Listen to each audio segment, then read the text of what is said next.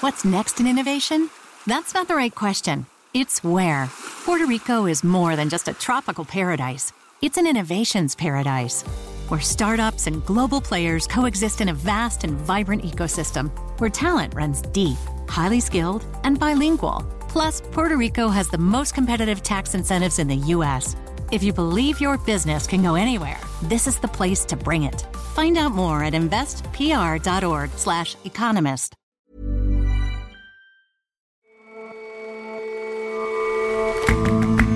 Hello and welcome to The Intelligence from The Economist. I'm your host, Jason Palmer. Every weekday, we provide a fresh perspective on the events shaping your world.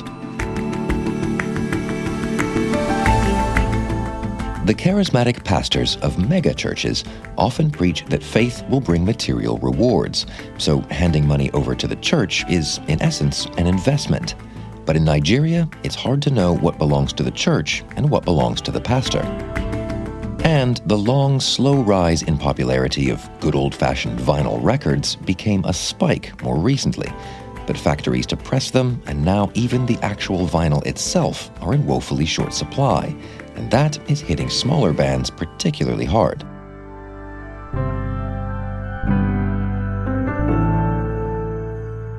First up, though, 岸田文雄君が 当選者と決定いたしました。 Today, Japan's ruling Liberal Democratic Party, or LDP, held its leadership runoff election. The last round was between two former foreign ministers, Kishida Fumio and Kono Taro. Mr. Kishida came out on top. The LDP has dominated Japanese politics since its founding in the 1950s. So the party's new president will be the country's new prime minister when Suga Yoshihide steps down. 全国の in his victory speech, Mr. Kishida said that from today, I will, with all of my energy, get straight to work. How and where he will channel that energy, though, is still something of an open question, as is how much the electorate will support him. This year's election for the presidency was more unpredictable than most. Heading into the vote today, there was some, some genuine uncertainty about who would emerge the victor. Noah Sneider is The Economist's Tokyo bureau chief. But this kind of free for all, uncertain, circus like, for the LDP at least, election campaign, I think really masked or distracted from a deeper and more worrying trend in, in Japanese politics, namely uh, sort of growing voter apathy and disillusionment from the political process. And given that apathy, how do you think it is that Mr. Kishida came out on top? The dynamics of this election were a bit complicated, but let's unpack them. Kono Taro, former foreign and defense minister, was the favorite in public polls and the favorite amongst younger Diet members in the LDP, uh, who saw him as potentially a more transformative figure, who also, crucially, might help them keep their jobs in elections that are looming in later this fall. Kono san, however, is unpopular amongst the party's old guard, and, and they see him as sort of unreliable, uncontrollable. He has a reputation for being a bit of a maverick. So he won the, uh, the vote of the rank and file in the first round of the party's election, but he didn't win enough support amongst his colleagues to win the election outright. So it went into a, a second round runoff. There, Kishida's support from within the party really proved decisive. It is, I think, a result that reflects the enduring strength of the LDP's establishment and is in some ways a kind of rebuke of public opinion. So, who is Mr. Kishida, though? What kind of leader can we expect him to be? Well, politics is a family business for Mr. Kishida. Both of his father and his grandfather were parliamentarians in the Diet's lower house. His biggest job before this was as foreign minister in the cabinet of former Prime Minister Abe Shinzo. In Japanese political circles, he's kind of known for being an affable colleague, but a bit of a dull personality. And when he does take office, what are the big challenges that he faces? Well, he takes over from Suga Yoshihide, who has been prime minister for all of a year. Suga's handling of, of the COVID 19 pandemic and sort of his perceived lack of leadership really brought him down. So, Kishida's first task is to regain public trust by providing a clear plan for sort of how Japan is going to emerge from the pandemic. He faces slightly more favorable timing than Suga did. Japan's daily caseload is shrinking, and the government is planning to lift some restrictions on movement uh, just this week. But he needs to present a plan that shows leadership to the public. Beyond that, of course, he faces deeper challenges. Japan's population is, is aging and shrinking, and there are long term economic challenges that come with that. He also has some work to do to build on some policy legacies that Suga left behind. For example, a pledge to make Japan reach net zero by 2050. And finally, he will have to sort of maintain this more active and constructive posture that Japan has been playing regionally and, and internationally, in particular on trade. What has he actually said about tackling all of these challenges? Kishida kind of presents himself as an empathetic leader. He talks about listening to voters and, and wanting to sort of move from division to collaboration. And his vision for the country is pretty fuzzy. During the campaign this year, he sought to sort of appeal to all corners of the party um, to present himself as kind of a compromise figure, which proved to be a a winning strategy, but it doesn't give us much clarity in terms of, of where he thinks uh, Japan ought to go. He has described himself as the dove to Mr. Abe's hawk in the past, but this time around he sounded sort of tougher notes on China in an attempt to appease the party's right wing. He's promised more stimulus to counter the, the fallout from the pandemic, but at the same time, uh, he's also nodded to some of the concerns of, of fiscal hawks who, who still worry about Japan's rising public debt load. The main thrust of his campaign was, was the idea that Japan needs a sort of new model of capitalism that would focus more on, on fighting economic inequality, but he's offered few details about how that would look in practice. And what does Mr. Kishida's election mean, do you think, for Japan's role in the world? Well, neither Kishida nor any of the other LDP presidential candidates really departed radically from the basic sort of framework set out by former Prime Minister Abe. There's strong support for Japan's alliance with America. There are increasing worries about uh, Chinese expansionism and, and, aggression.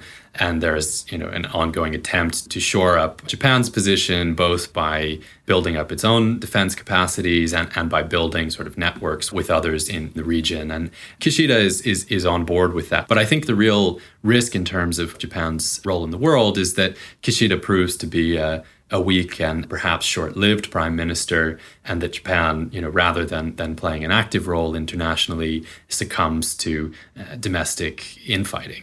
You mentioned that Japanese voters have quite a bit of apathy, of disillusionment. What effect do you think this election will have on that?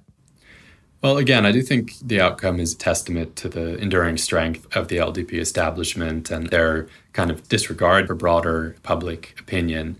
It's, you know, entirely possible that that might motivate more voters to come out and cast protest votes in the diet elections that are, are due later this fall. But given the enduring weakness of the Japanese opposition parties, the LDP's grip on power remains pretty secure.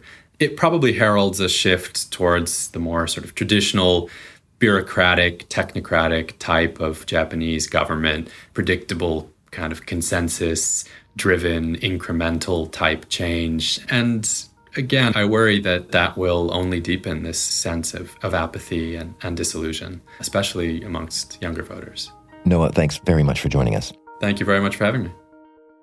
For more analysis like this from our international network of correspondents, take out a subscription to The Economist. Get a great introductory deal at economist.com slash intelligence offer. The link is in the show notes.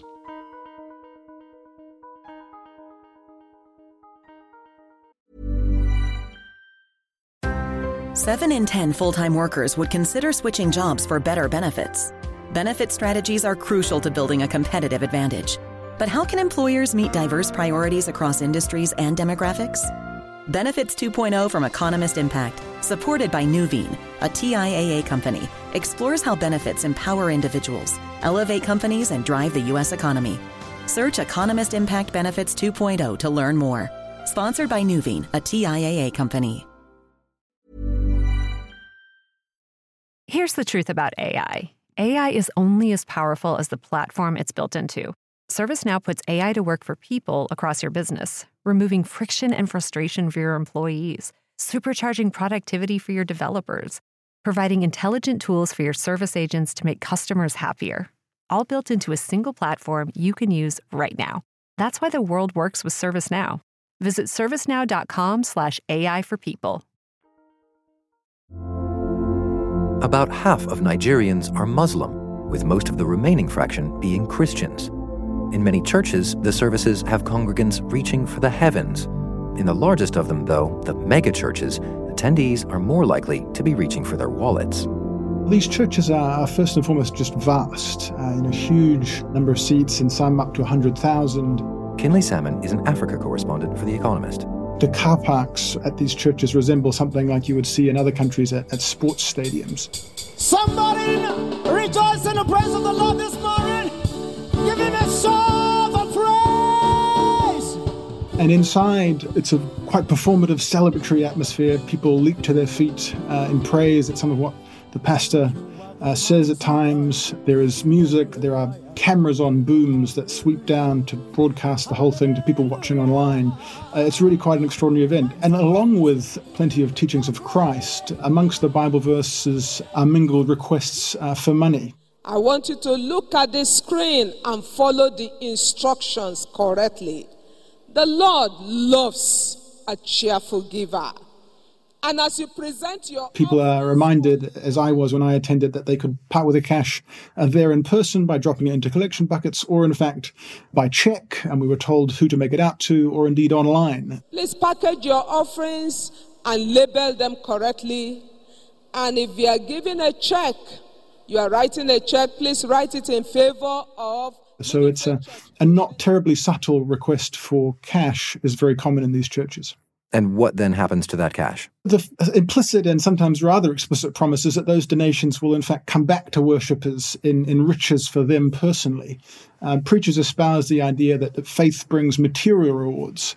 Uh, that can be in the form of job offers or more commonly in financial windfalls, hard cash but to, to sort of benefit from this largesse uh, that will somehow uh, apparently come to people, believers are expected to make these quite generous donations to the church. Millionaire pastors sort of hint that their own wealth, uh, which is very obvious often, is evidence of their piety, that it's a mark of their holiness just how rich those individual pastors are. You say millionaire pastors. I mean, isn't this money going into the church?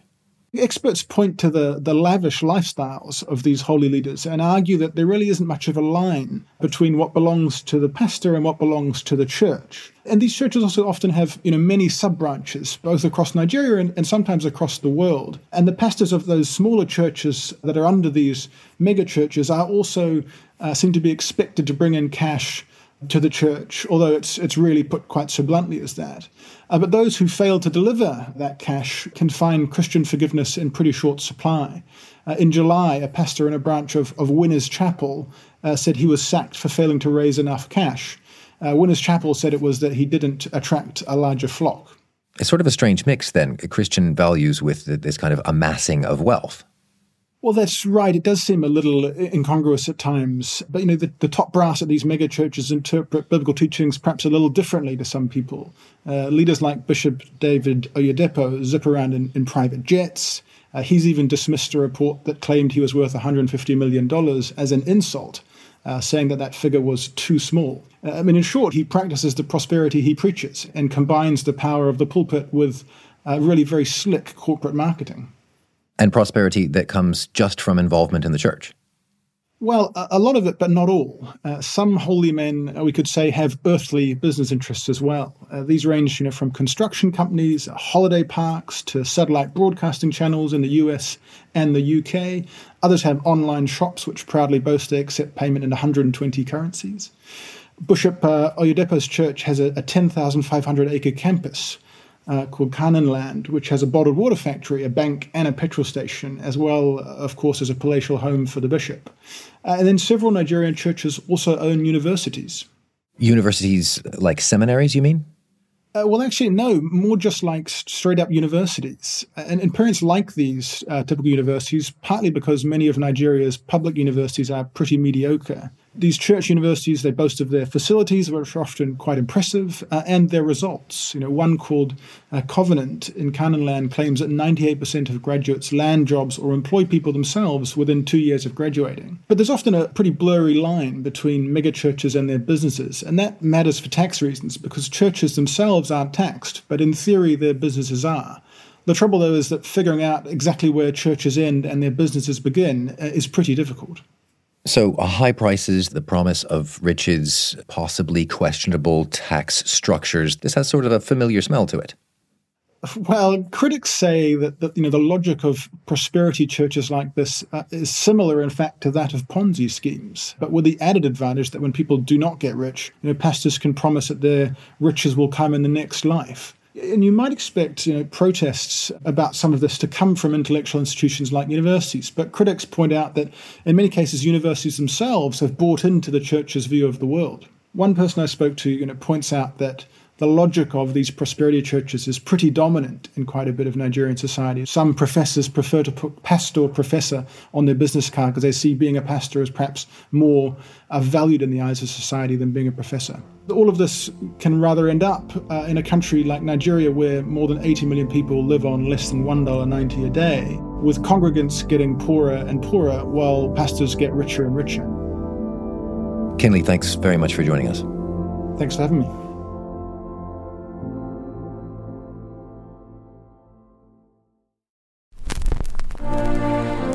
There's a massive glut of albums coming from big names this year. ABBA fans will delight in their new offering, Voyage. I still have faith in you. Elton John's The Lockdown Sessions is due in October. Heart done by you. As is Future Past from Duran Duran. Shudder and dream. But you'll find it hard to get your hands on a good old fashioned vinyl record from these artists, and even harder to get LPs by lesser known musicians. All of the world's record pressing plants are basically running completely flat out. Daniel Knowles is an international correspondent with The Economist. Vinyl records have been coming back for about a decade now, and with the pandemic, they've really soared. And the record pressing plants just can't keep up with the demand. Why is that, though? Why can't the industry just make more records? Well, there aren't that many places left where you can get a record pressed. A lot of the plants closed in the 1990s and the kind of first decade of the 2000s. Uh, and then there's this new problem that's emerged this past month, which is that there's a shortage of PVC too. Wait, uh, how does PVC figure in? So, PVC is the chemical polyvinyl chloride, which is the vinyl and vinyl. And it's used for lots of things in construction and medical supplies and cars, but it's also used to make the records that's there's just this latest problem. There just isn't very much of around, especially the kind of coloured vinyl that people want to make their records with. Why isn't there enough of that then? Uh, there was a huge hurricane, Hurricane Ida, in the United States, which knocked out roughly 60% of the capacity. Pretty much all of this stuff is made in the Gulf states of the United States. It's a byproduct of the petroleum industry. And so that leaves bands high and dry if they want to get their records out on vinyl. So I spoke to a heavy metal band from London called Green Lung,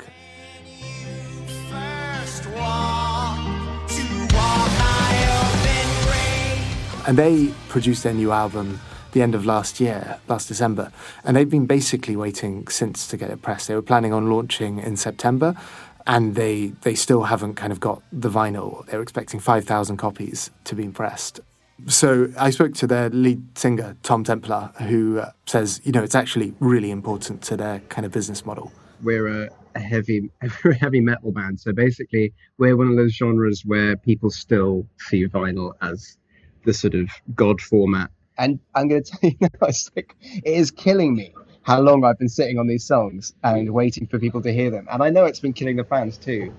So uh, another person I spoke to was Dirk van der Heuvel of Groove Records, which is a big distributor of dance records in Chicago. And he basically said part of the problem is that all the major labels are kind of now using up what capacity there is in the industry. So you have Taylor Swift's new record, Evermore, which massively sold, and reprints of Fleetwood Mac's Rumours. And he kind of thinks that they're basically hogging the presses.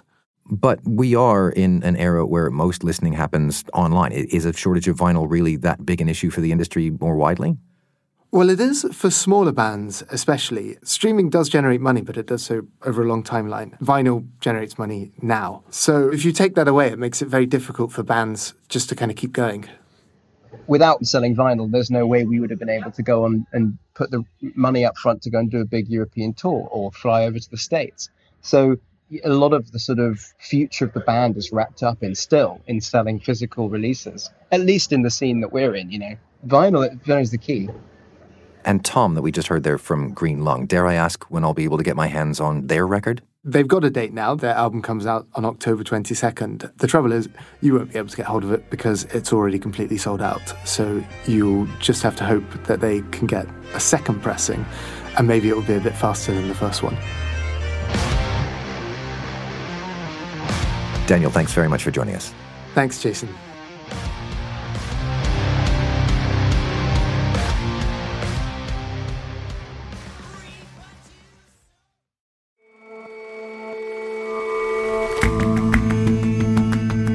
That's all for this episode of The Intelligence.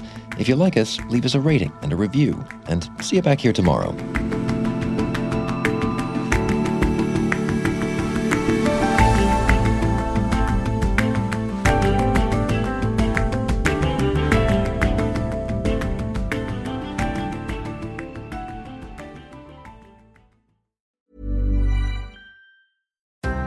Seven in 10 full time workers would consider switching jobs for better benefits. Benefit strategies are crucial to building a competitive advantage. But how can employers meet diverse priorities across industries and demographics? Benefits 2.0 from Economist Impact, supported by Nuveen, a TIAA company, explores how benefits empower individuals, elevate companies, and drive the U.S. economy. Search Economist Impact Benefits 2.0 to learn more. Sponsored by Nuveen, a TIAA company.